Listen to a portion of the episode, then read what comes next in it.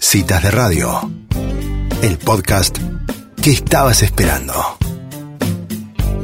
Bueno, y en esta cita de cine tenemos el gusto de presentar a un nuevo columnista. Está en línea Fernando Gándaras. Él es un cinéfilo de primera hora, tiene una cuenta de Instagram arroba fergándaras en la cual recomienda cosas y además fue responsable de un podcast de cine y series en Spotify llamado El Último VHS. Le encantan las series, le encantan las películas y es un placer para mí darle la bienvenida a Citas de Radio. ¿Cómo estás, Fernando? Hola Eli, buenas, buenas tardes para todas. Eh, la verdad que muy bien, muy contento de, formar parte del, programa con ustedes. Bueno, contanos qué nos traes para tu columna estreno en la cita de cine. Mira, para la columna estreno eh, estuve pensando porque hay un montón de cosas para hablar, la verdad que tengo mil ideas, estoy como muy contento y entusiasmado con, la oportunidad, pero bueno, basándome un poco en una investigación que realicé más o menos del programa, de, citas de radio y de otras columnas que, que habían tenido, me pareció importante e interesante arrancar con una temática que podrían, podríamos llegar a llamar eh, series familiares, eh, series para ver en familia, charlándolo un poco en off, dijimos, está bien, sí, para ver en familia, quizás con adolescentes, no con chicos tan chicos, ¿no? Em, pero, pero me gustó arrancar con eso. Em, hoy en día hay una serie que es como un furor importantísimo, no solo en Estados Unidos, sino en todo el mundo, que creo que ya es muy conocida, pero vamos a ir eh, adentrándonos en ella, que es DC Sass, eh, una serie que fue creada por la NBC en 2016, distribuida en Latinoamérica por Fox Premium y Fox Life.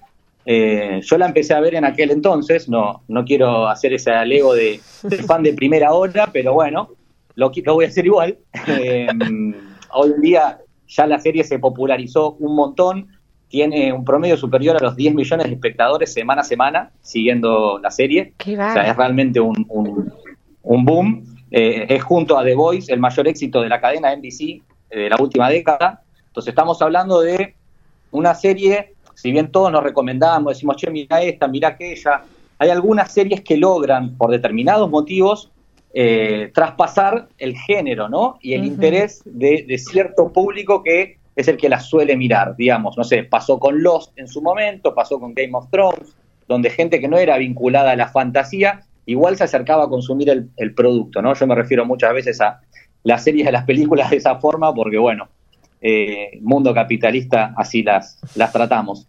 Eh, ¿Por qué ver DC? O sea, parte de esta columna lo que se me ocurrió decir, vamos a partirla, ¿no? Para la gente que no la vio, tratemos de no spoilearle nada. Eh, y sí recomendarles por qué DC es algo distinto a la media de las series que que me suelen recomendar, no sé, amigos, familiares y demás. Eh, tiene unas ventajas, tiene una, fuerza en la parte narrativa, en la parte de cómo transcurren los hechos, aparte de qué es lo que, lo que sucede en la serie con los personajes, sino en cómo se lo cuenta, ¿no?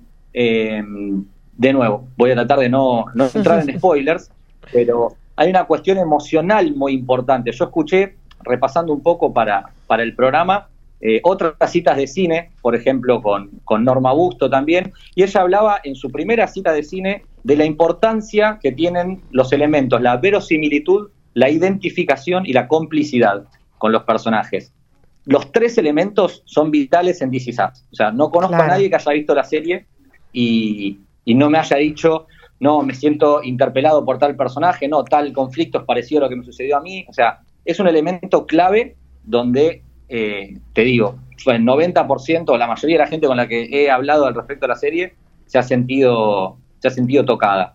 ¿Por qué eh, logra esto? ¿Cómo es que lo logra? Bueno, su creador, Dan Fogelman, es escritor, entre otras cosas, de películas como Loco y Estúpido Amor, Enredados, Tangled, es la película animada, Cars 1 y 2. Ah, mira. Y podrá gustarte más, podrá gustarte menos, pero estamos hablando de un escritor de mucho renombre, ¿no? Y de diálogos que le han podido llegar al, público, que, digamos, a mí la parte del guion es una que me interesa muchísimo, y los guiones de DC Sass son eh, de calidad cinematográfica, eh, mm. son realmente muy, muy, muy valederos. Eh, después, dentro del equipo, cuenta con directores, porque cabe destacar que en las series los directores van variando normalmente, no es como la película que tenemos un solo director.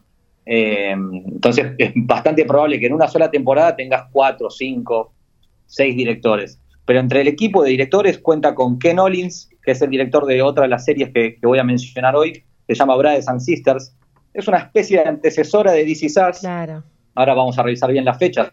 Si mal no recuerdo, es 2006 más o menos. Una muy linda serie, más en un formato telenovelesco, digamos, los dramas y melodramas están como a la orden del día, cosa que DC Sass maneja con mucha más clase para mí y de una manera un poquitito mejor. También tenemos otro director que es Chris Koch, que es un director de muchísimos episodios de Modern Family. También una serie vinculada a la familia y al progreso de los personajes, si bien Modern Family, más que una serie, la vamos a poner dentro del mundo de las sitcoms, ¿no? Es un formato más corto, es una comedia, pero, pero bueno, digamos, tiene todo dentro de su equipo de colaboradores, gente muy capaz, gente que ya ha sido probada dentro del mundo de las series y también, bueno, del cine. Ahora, cuando a mí me la, me la acercan y me dicen, che, mirate el primer episodio ya por 2016 y justo da la casualidad que me lo acerca mi hermana, entonces con todo el tema de la familia siempre está como vinculada.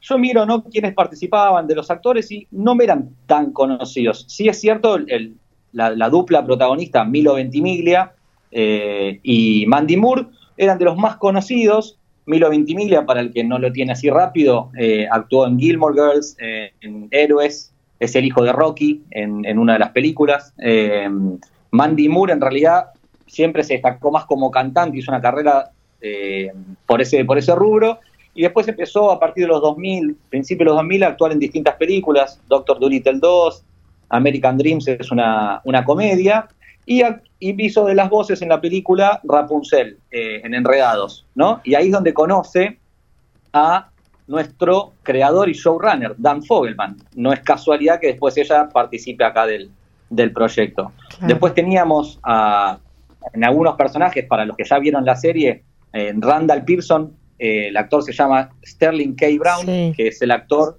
yo lo conocí por lo menos primero en The People vs. O.J. Simpson, otra mega recomendación para, para Netflix, pero ya es otro, otro rubro. Y ya después el resto, Kate, Kevin, Beck, Toby, William, un montón de personajes que son parte de la familia o interactúan con, no me eran tan, tan conocidos. Quizás Toby, Chris Sullivan había actuado en algunas cosas, pero no era un elenco eh, al principio así como que rompía todo. Por eso quizás cuando salió de no tuvo ese, ese ruido, ¿no? No, no generó ese, ese quiebre. Pero fui, sí fue sucediendo a lo largo que fueron eh, pasando los, episodios y pasando las temporadas. Eh, ¿Qué les iba a agregar para, todo esto? Aparte, como les decía, desde el punto de vista, desde lo narrativo, lo estructural, que es una revolución lo que trae DC porque maneja, vamos a decirlo, elementos de flashback, de cliffhangers, elementos de, series en general de una manera espectacular. Claro. Eh, tenemos, bueno, la parte emocional, ¿no? Porque me cuesta calificar a DC cuando me preguntan el género, porque tendría que decir que es un drama o un melodrama. Y cuando le quiero recomendar una serie a alguien, le digo que es un drama o melodrama, me dice, no, yo drama ya tengo la vida real, no quiero comerme un garrón.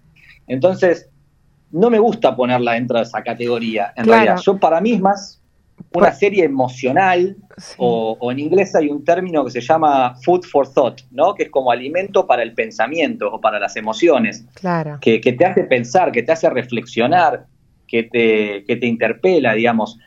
Me, por eso es, difícil a veces recomendarla simplemente si vos me decís, ah, tirame un género, ¿no? No me gusta eh, encasillarla de esa forma.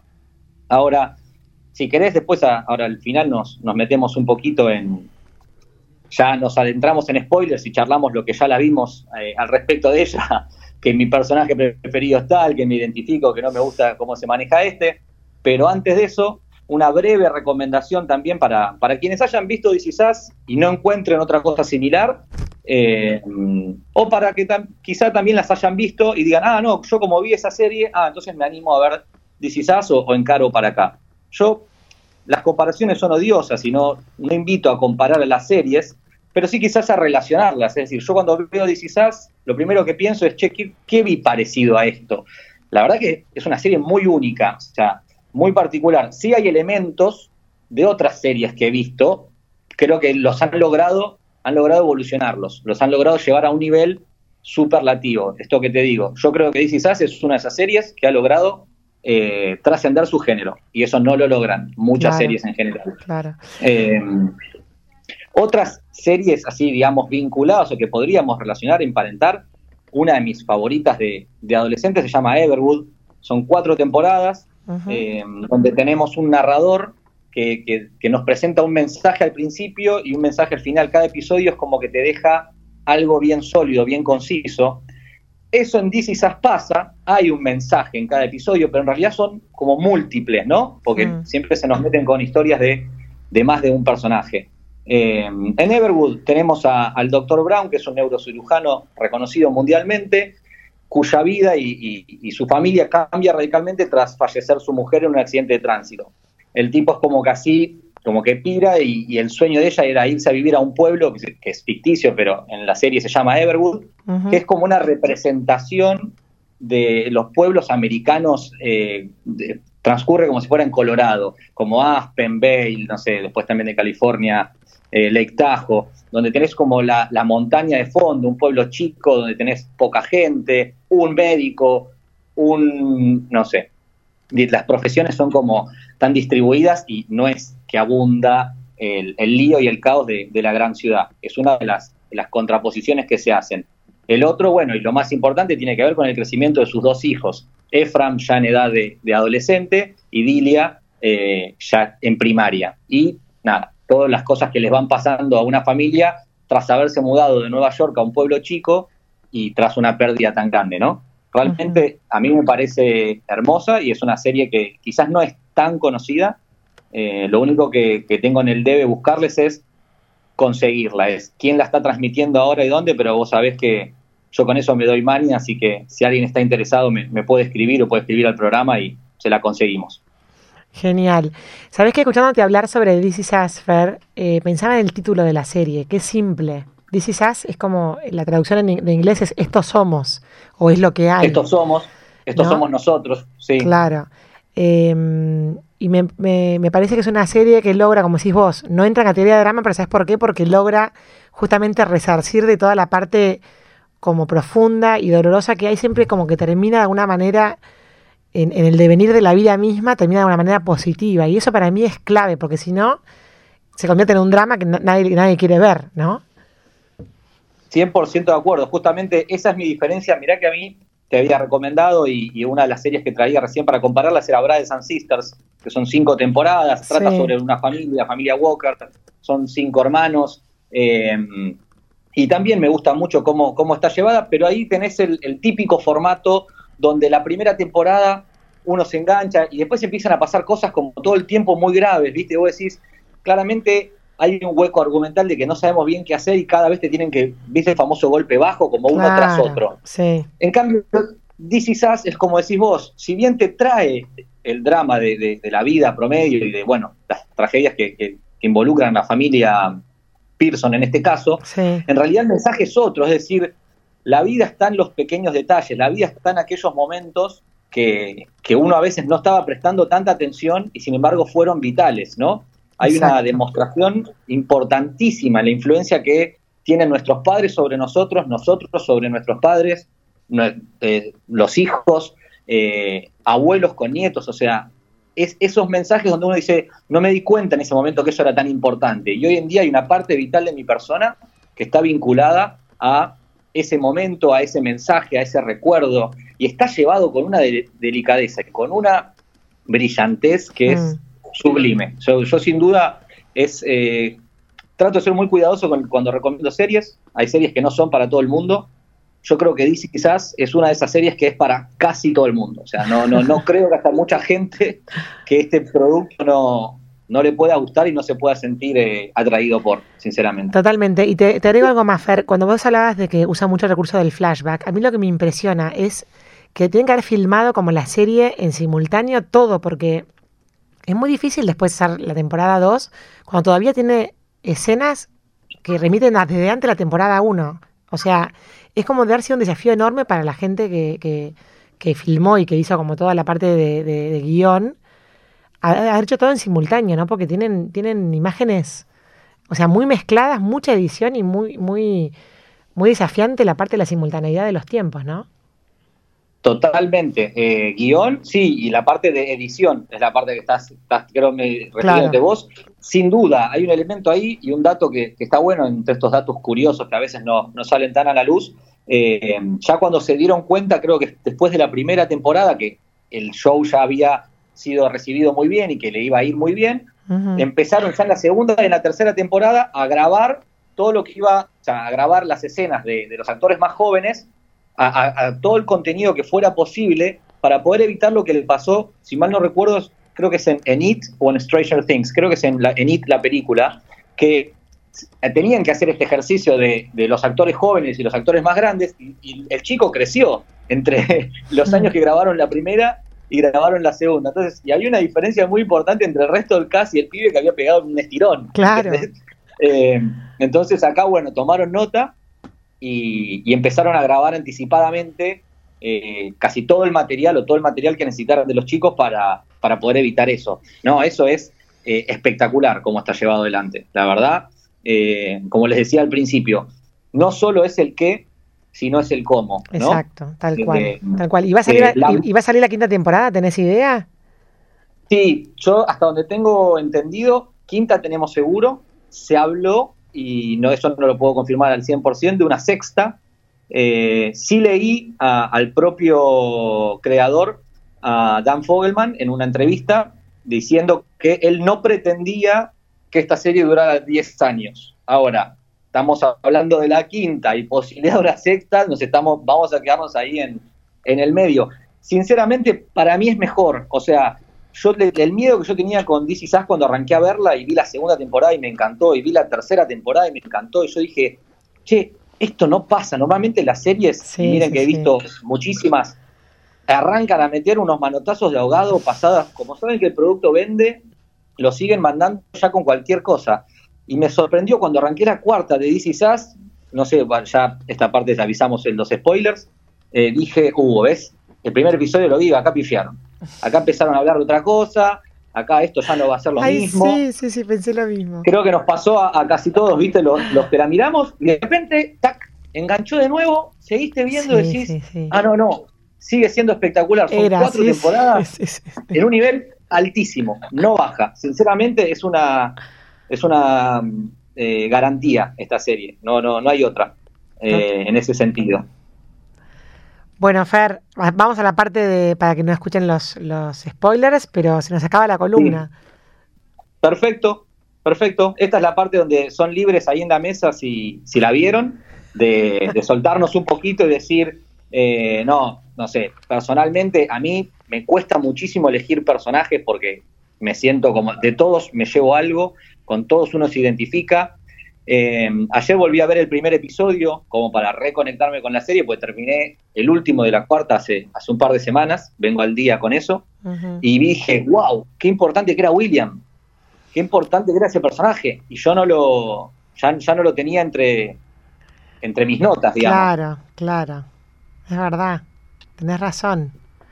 A mí, eh, a mí, a mí me da, me da una mezcla de sentimientos Kate, me da lástima y después me dan ganas de que de que pueda lograr sus objetivos y después como que le tengo compasión. Es como que me, estoy ahí. Pienso que ha sido difícil, de haber sido difícil ser hija de la madre que le tocó, ¿viste?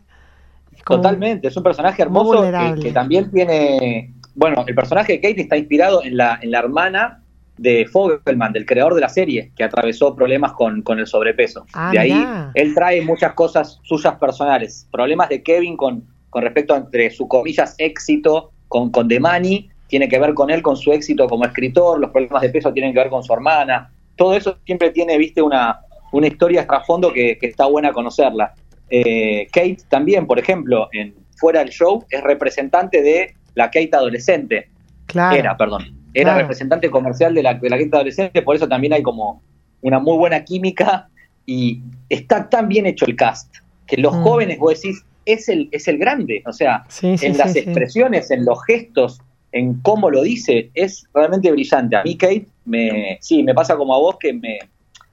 No, no, es, no es lástima la, palabra, pero es como esas ganas de que, de que le vaya bien, ¿no? Sí, eh, sí, sí, sí. bien a todos les decíamos eso es lo mejor, pero hay, ayer cuando volví a ver el primer episodio y veía los problemas de ella con el peso y demás, decís, ah, qué ganas de, poder apoyar a alguien así. Bueno, Kevin lo hace en, ese primer episodio y, de estar ahí presente. Después, bueno, Jack es una cosa eh, de loco, o sea, nos pone la vara muy alta a los hombres como padres. Me encantaría el día de mañana, ojalá ser un, tercio de, ese, de ese muchacho. Sí, pues es lo que yo digo, Fer, para, mí, digo, para mí, la, la, la única cosa para mí para criticar de la serie es cuál es, que si Jack fue tan buen padre, ¿por qué después a los chicos que se mueren cuando él es adolescente, sorry el spoileo de todos, ¿por qué después tienen tantos problemas existenciales como si no hubieran tenido ese padre? O sea, ahí para mí hay como un... Hay algo que a mí me... me, como un hueco. Sí, no, hay, hay, como una contradicción, porque si el padre fue tan presente, tan mirado, tan con tanta comunicación, tan en lo esencial, para bien, ¿por qué después... sí, es un momento, eh, para mí, eh, es el momento donde ellos dejan la casa y se, justo los agarran el quiebre de dejar de ser chicos y pasar a ser adultos. bueno, y pierden a, la figura o una de las, porque la verdad que Rebeca la casa, va ganando protagonismo también. Porque al principio parecería ser que somos Jack dependientes y es un poco injusto y después con el correr de los episodios de temporadas te das cuenta todas las cosas que Rebeca también hacía y, soportaba también de, Jack inclusive. Total. Y te das cuenta que era un 50 y 50. Un, yo creo que está muy bien idealizada lo que soñamos con lo, va, al menos yo sueño el día de mañana con lo, que es la realización como, como pareja, ¿no? Decir, che, distribuyámonos lo mejor tuyo, lo mejor mío, complementémonos. Eso me parece como muy, muy lindo a nivel mensaje. muy y bueno, muy buena. Eso es más o menos lo que tengo de, hoy para, para hoy de DC Sass. Como les nombré también, recomendaciones similares, Everwood, Brothers and Sisters, no sean tan exigentes, si, ya vieron DC Sass con, con ellas, pero Modern Family en lo que es un formato sitcom, y hay un montón más para hablar, pero ya vamos a tener oportunidad en, en otra columna. Bueno, Fer, muchísimas gracias por esta, por esta columna, la disfrutamos un montón y nos reencontramos nuevamente aquí en la cita de cine en otra oportunidad. Un saludo inmenso. Un beso grande para todas. Adiós. Bueno, así pasaba debutando en su columna La cita de cine Fernando Gándaras, este cinéfilo muy preparado y la verdad que nos ha hecho pasar un buen rato pensando qué tipo de series de familia queremos ver.